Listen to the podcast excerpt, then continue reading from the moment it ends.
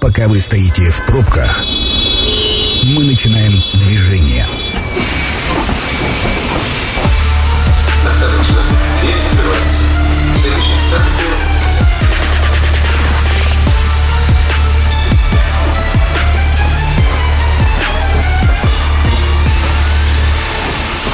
Метро.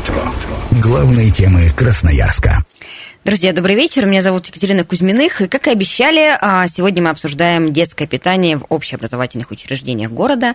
И в гостях у нас руководитель Главного управления образования Красноярск Марина Аксенова. Марина Александровна, здравствуйте. Здравствуйте, Екатерина. Здравствуйте, уважаемые слушатели. Друзья, ну, а, сразу минутка информации справочной для того, чтобы вы могли с нами связаться. Мы традиционно работаем в прямом эфире. 219 11 10 – это номер телефона. А кроме того, вы можете отправить нам сообщение в текст текстовом или голосовом формате в любой мессенджер по номеру 8 933 328 102 8. Марина Александровна, ну, э, детское питание, мне кажется, это всегда тема, в которой всегда много вопросов, проблем, э, и, конечно, ну, вот там новость, которая, наверное, не ужасающая, но для многих неприятная, это в 43-м э, садике 4, по-моему, ребенка, да, заболели сальмонеллезом, э, как вы в целом вообще оцениваете сейчас обстановку э, с детским питанием и в школах, и в садиках? Критично или все не очень, ну, как вот на ваш взгляд? Угу. Спасибо. А, действительно, тема школьного, детского питания, она всегда важна и интересна. Это точно не проблема, но это точно интересующая всех родителей а, тема, ровно потому что а, в детских садах наши дети проводят большую часть времени, ну и, собственно, приходя в школу, помимо получения знаний, мы также с 1 сентября 2020 года начали всех школьников с 1 по 4 класс кормить бесплатно. Ну и напомню, что у нас и 5 и 11 классы, дети, которые имеют льготы, также организуется бесплатное питание.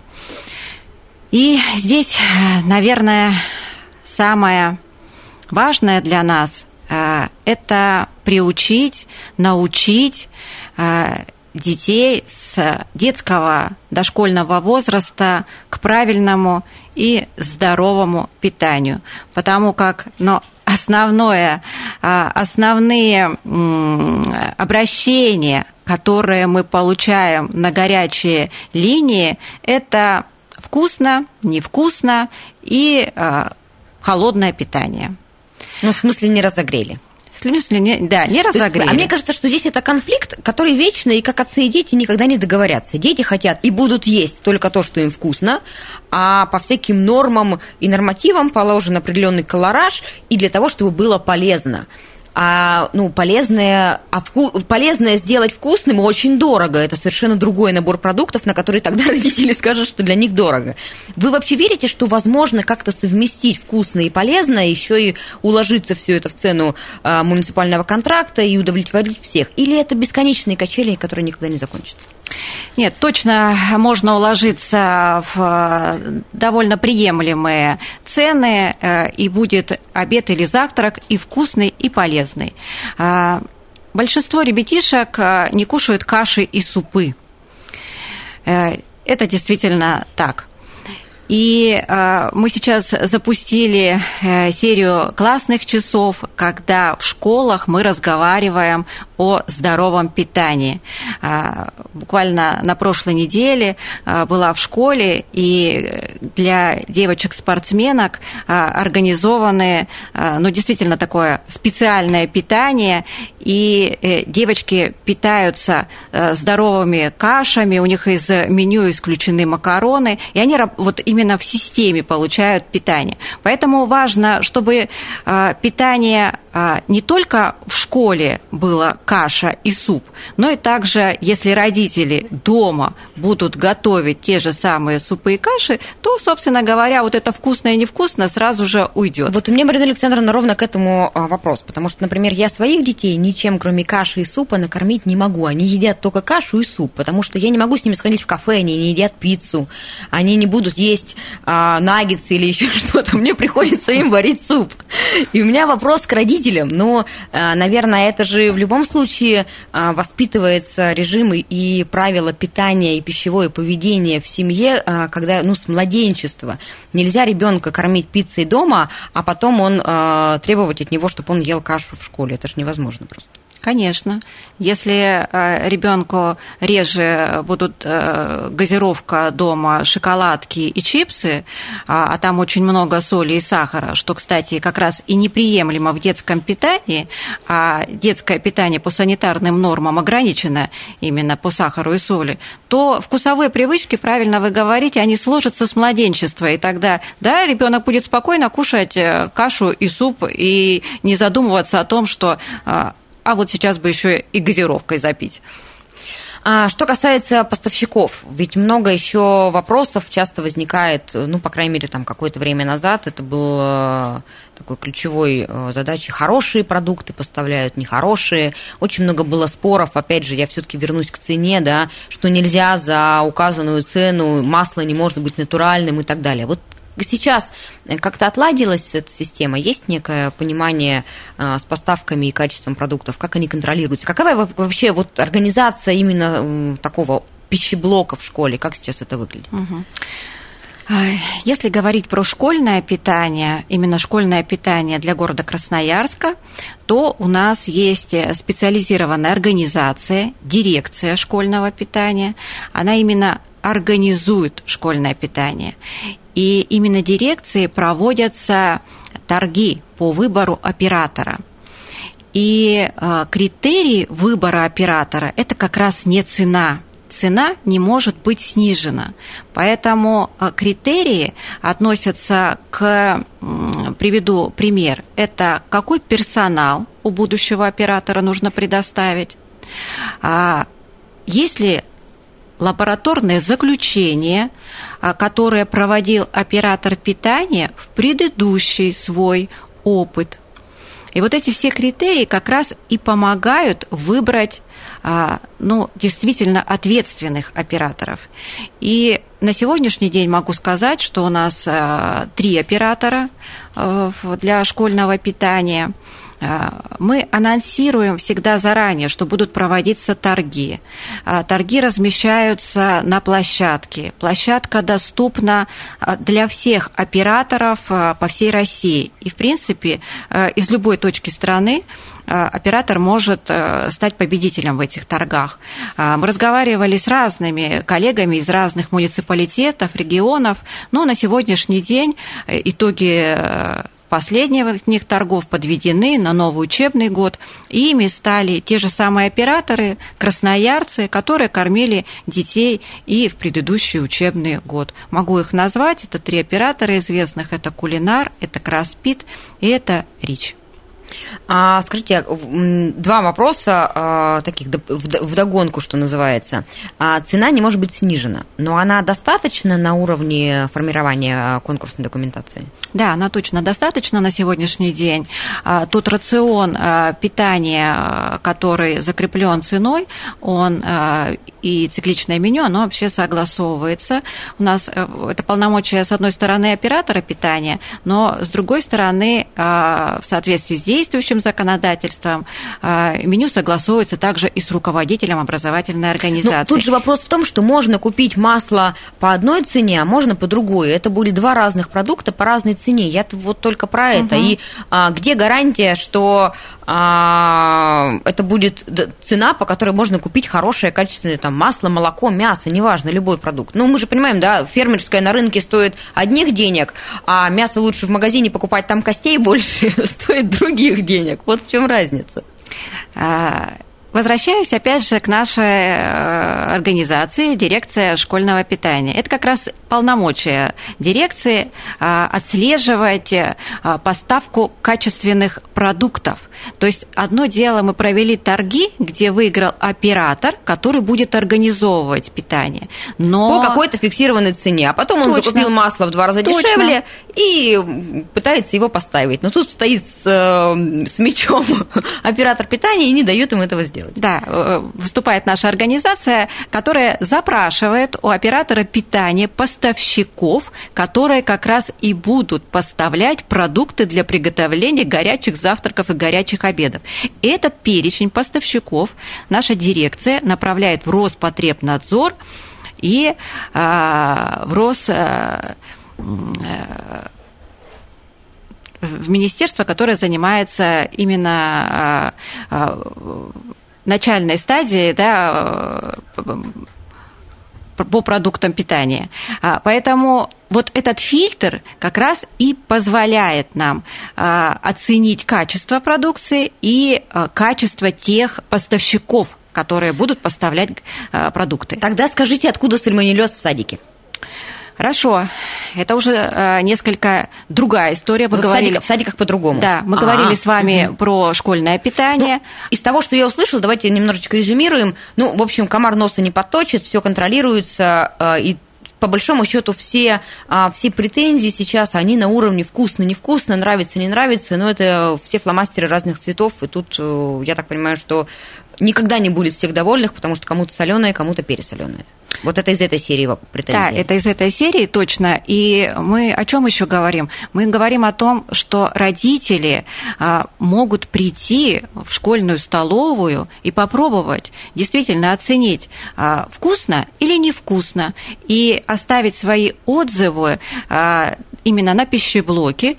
Если действительно блюдо холодное, то тогда уже школа организует таким образом э, питание, э, чтобы детки, например, заканчивали там на э, урок на две минуты раньше для того, чтобы успеть прийти к накрытию, да, потому что у нас школы переполнены, школы очень большие, накрытие серьезное.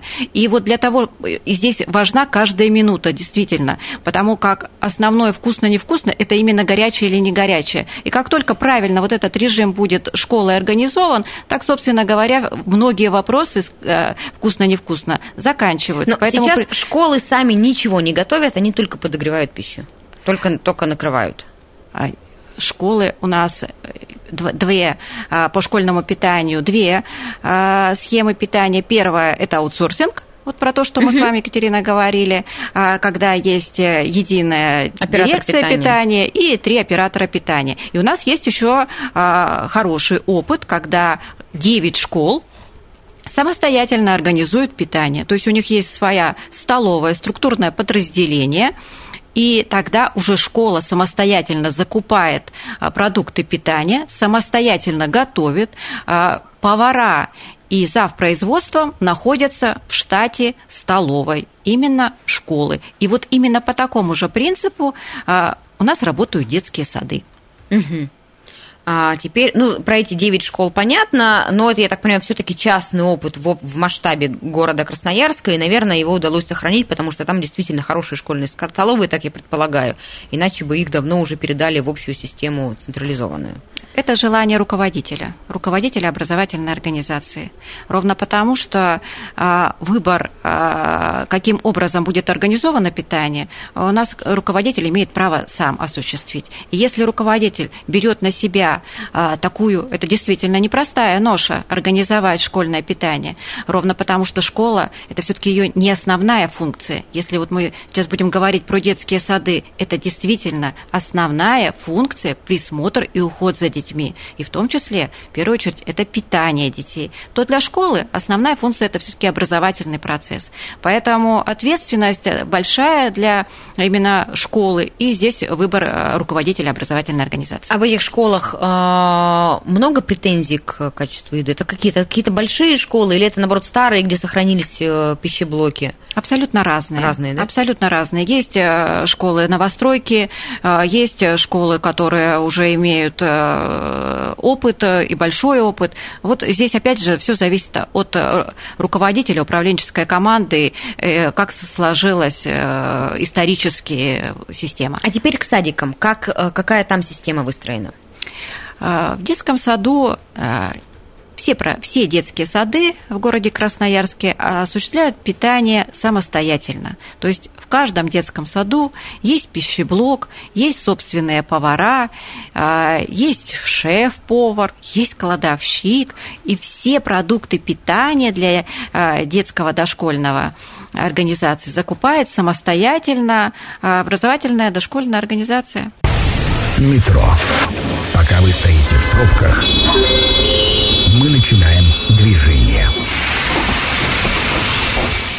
Друзья, мы возвращаемся в эфир. У нас в студии ничего не поменялось. Напротив меня руководитель Главного управления образования Красноярска Марина Аксенова. А, Марина Александровна, и мы закончили с вами а, на шеф-поварах в детских садах. И я так понимаю, что в садиках принципиально другая система, э, система питания, нежели в школах. Там каждый садик несет ответственность за своих подопечных. А кто-то их контролирует? Ну, ну во-первых... Ну, точно кто-то контролирует вопрос, кто.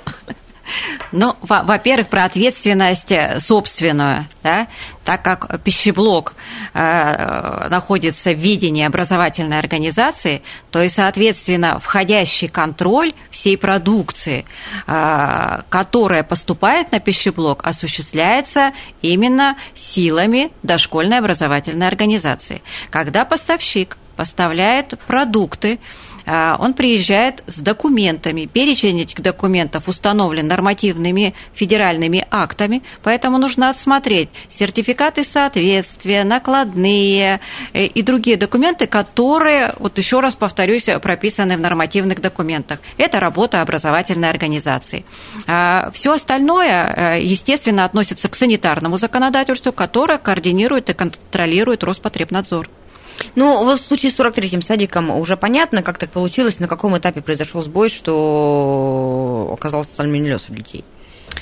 А, ну, наверное, начну с того, что такое сальмонеллез. Да? Это кишечная инфекция, которая передается через продукты, может, через мясо, через молоко, через яйца – также э, сальмонеллез передается от человека к человеку через немытые руки.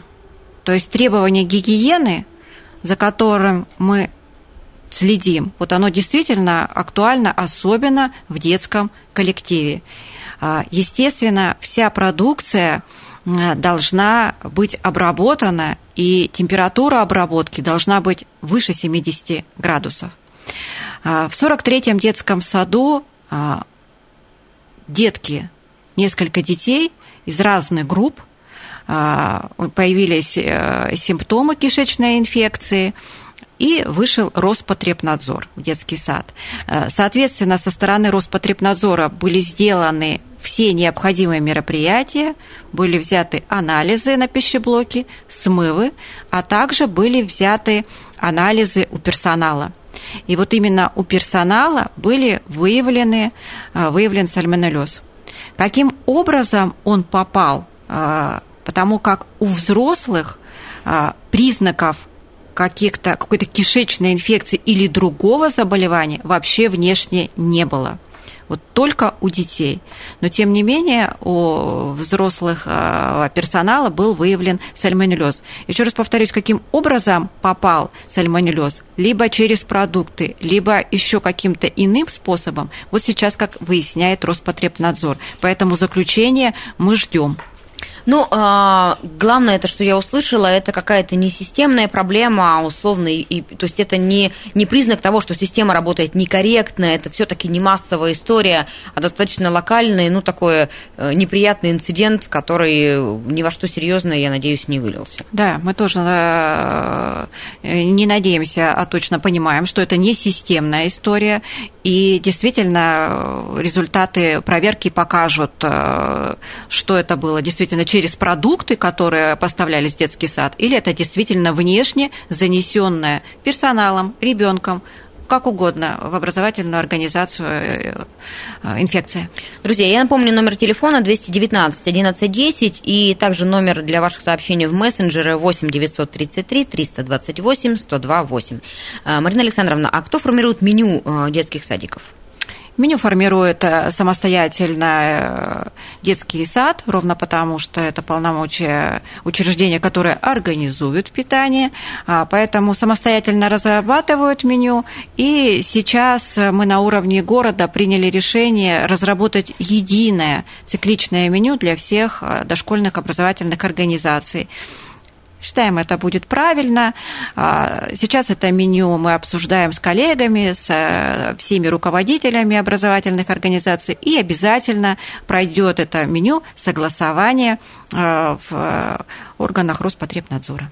Скажите, а насколько вообще конкурентная среда с точки зрения поставщиков? Это ну, для бизнес-истории выгодно быть поставщиком школы, детского сада, обслуживать комбинаты питания? Насколько я все-таки вот насколько там конкурентные предложения э, по рынку, по цене? Там точно конкурентный рынок, э, рынок сегодня сложившийся, э, ровно почему все детские сады проводят торги также. И поставщиков а, на процедуру торгов выходит достаточное количество. И мы пошли через механизм совместных торгов. Это увеличивает э, лоты э, продуктов, и таким образом мы даем гарантию, что в торги заявится именно тот поставщик, который имеет большую базу производственную, имеет репутацию уже сложившуюся, а какие-то э, недобросовестные поставщики уже вот именно на совместные торги зайти практически невозможно. А в чем, в чем отличие совместных торгов? Это разные категории э, товаров, которые выставляются на торги, или в чем, в чем смысл?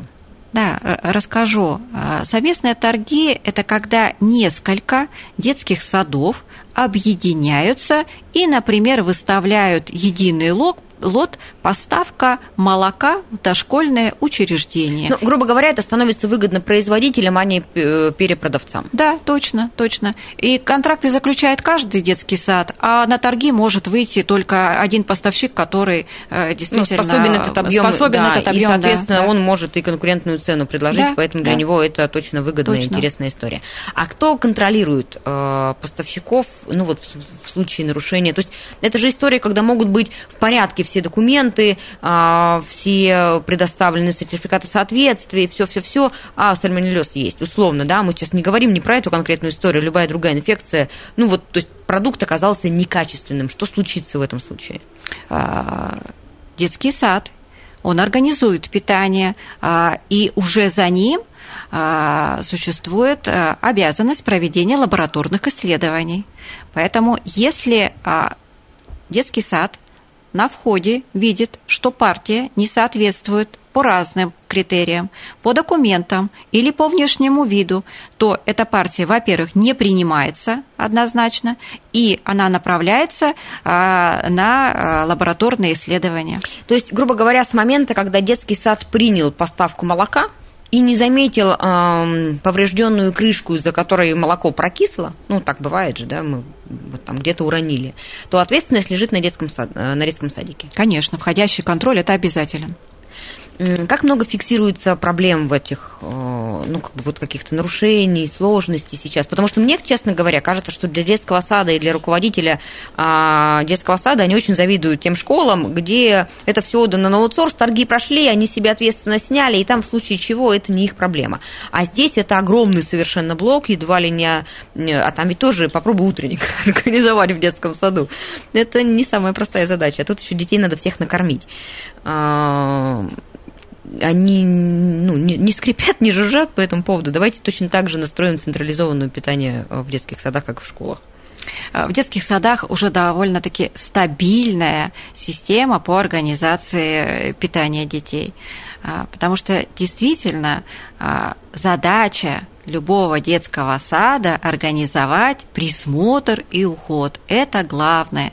И четырех-пяти разовое питание организовать каждый день а, несмотря на то, что здесь у нас не такое большое количество ребят, как в школе, да, где у нас по 2000 детей нужно организовать единовременно питание, то в детских садах 100-200 ребятишек – а, тем не менее, организовать качественно и 4-5 раз.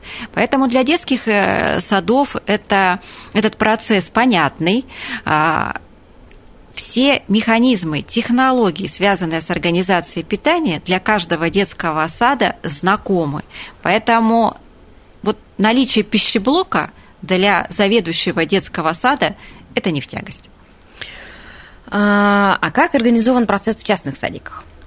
А, ведь, ну, во-первых, есть просто частные садики, которые даже не работают по муниципальному контракту, а еще есть сады, которые проходят, очевидно, какие-то этапы проверки, работают по муниципальному контракту, и родители, которые отдают туда а, детского ребенка, там и это компенсирует а, бюджет, а, соответственно, тоже должны, ну, по идее, быть э, в равных условиях со всеми остальными, получать такое же качественное питание. Понятно, что там нет таких пищеблоков, нет таких навыков. И для директора частного детского сада пищеблок – это головная боль. А, на самом деле для каждого частного детского сада индивидуальная история вопроса. А, очень многое количество коллег руководители детских, частных детских садов на сегодняшний день имеют а, помещения как собственные, так и в длительной аренде, где у них уже созданы условия собственного пищеблока. А, другие коллеги выходят а, из положения через аутсорсинг. Это, опять же, выбор руководителя учреждения. И находят, опять же, стабильных операторов, которые организуют питание э, детей. А, но все требования, которые предъявляются в плане санитарного законодательства как для муниципального детского сада, так и для частного детского сада, они идентичны и любая детская организация обязана их соблюдать. Если мы говорим про э, наших партнеров, э, коллег, которые заключили контракты э, с нашими детскими садами, то здесь, во-первых, со стороны муниципального детского сада осуществляется контроль по качеству организации питания. Ну и помимо того, что контроль, здесь налажен такой хороший конструктивный диалог, где коллеги могут обмениваться э, собственными уже наработанными практиками, в том числе и по организации питания. А, Марина Александровна, а, есть ли какие-то у вас сейчас планы а, в части детского питания по изменениям, ну, то есть какие-то рабочие проекты, модернизации, развитию, или все настолько стабильно, хорошо, что хотелось бы сохранить на текущем уровне? Если мы говорим про школьное питание, а, здесь действительно мы проводим большую работу. Это работы э, в первую очередь э, э, занимается наша дирекция по школьному питанию. Это модернизация школьных пищеблоков. Ровно потому, что если мы говорим про новостройки, то у нас их еще небольшое количество школ. Все остальные образовательные организации имеют уже солидный срок эксплуатации. Поэтому что было первое сделано, мы пошли на то, чтобы сделать паспортизацию всех пищеблоков. Мы должны были понять, а, в каком техническом состоянии находится не только помещение, но и оборудование, в каком состоянии находятся сети на пищеблоке. Вот эта большая работа нами была проведена. И теперь мы по каждому пищеблоку понимаем, какие меры необходимо сделать. Где-то достаточно поменять плиту, где-то холодильник, а где-то полностью заменить технологическое оборудование. Большое э, внимание – это вентиляция. Ну и а где-то у нас на сегодняшний день уже а, пищеблок нуждается в комплексном ремонте. Нельзя уже установить, просто заменить плиту, потому что сеть не выдержит. Поэтому вот такие пищеблоки а, мы разрабатываем проектно-сметные документации и полностью проводим капитальный ремонт.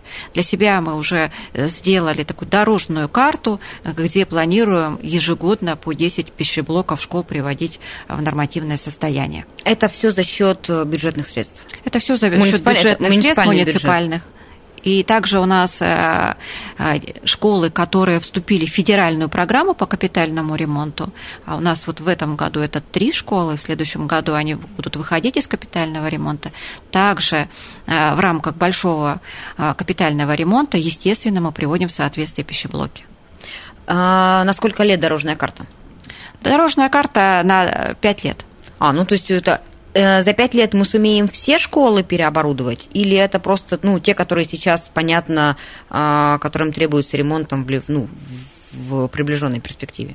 А, на пять лет это те школы, которые вот мы провели первый а, такой срез, да, большой. Мы увидели а, те школы, которые нуждаются в первоочередном. Ну, самые проблемы. Да, То есть это, да. не, это не закрытие проблемы навсегда, это просто первоочередное, ну, как бы не латание дыр, но, по крайней конечно, мере, вот самые, конечно, самые, конечно. самые, самые основные. Да. Хорошо, а что касается планов по садикам? По детским садикам а, мы точно закрываем а, историю также с заменой технологического оборудования. Здесь это у нас происходит не через дирекцию школьного питания, здесь у нас э, руководитель детского сада самостоятельно оформляет заявку. У нас также есть специализированная организация, а, называется Центр обеспечения безопасного функционирования образовательных организаций. Они как раз осуществляют э, проектирование и формирование локально-сметных расчетов. Вот с помощью этой организации можно а, сделать э, сметный расчет, если э, пищеблок нуждается в ремонте, и э, также коллеги помогут, инженеры помогут э, подсказать, какое технологическое оборудование на сегодняшний день нужно и можно поменять. Либо э, заведующий самостоятельно принимает решение, что если у меня уже э, срок эксплуатации там, плиты вышел, то э, делает заявочку в Главное управление образования на приобретение нового технологического оборудования. Ну, грубо говоря, в любом случае все модернизационные изменения, они связаны с оборудованием. А, соответственно, все вопросы с логистикой, с системой организации, а, с продуктами, ну, то есть все такие э, по большому, ну вот, знаете, качество плиты на качество омлета влияет опосредованно, ну, мне кажется. Да, вышел у нее срок эксплуатации или не вышел. Э, ну, по большому счету, вот в моей картине мира. Поэтому, наверное, это вопрос такой технологического обновления, но систему в целом это не поменяет, и, соответственно, система в целом вас сейчас устраивает и кажется вам хорошей, правильной, стабильной и вкусной на самом деле технологическое оборудование влияет. Например, приведу пример тот же самый параконвектомат, а, в котором приготовленная пища ну, действительно является здоровой и вкусной. И плюс э, технологическое оборудование позволяет э, большее количество блюд э, готовить там, в те короткие промежутки времени, за которые нам нужно приготовить.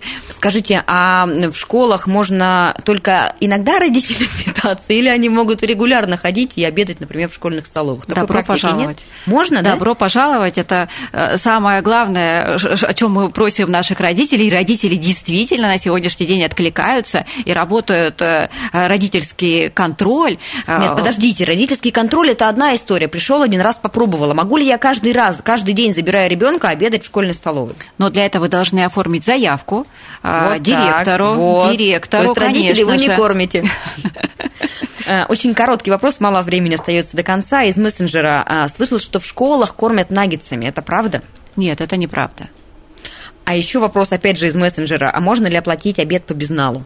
Можно. Во многих учреждениях у нас есть э, безналичный учет, и через карточки, через, с этой карточкой можно пройти через вход и оплатить э, обед. Более того, смс придет э, родителю, что покушал ваш ребенок вот информатизация у нас, друзья, да. и в школах. Честно говоря, Марина Александровна, я очень а, жалею, что я давно закончила школу, потому что в наше время, хотя у нас нас очень вкусно кормили, но вот сейчас все, что вы рассказываете, складывается искреннее впечатление, что а, в школах у нас все хорошо, вкусно, и в садиках, кстати, тоже. Очень рассчитываем, что и дальше так будет. Спасибо. Спасибо вам большое. Друзья, напомню, что в гостях у нас была руководитель Главного управления образования Марина Аксенова.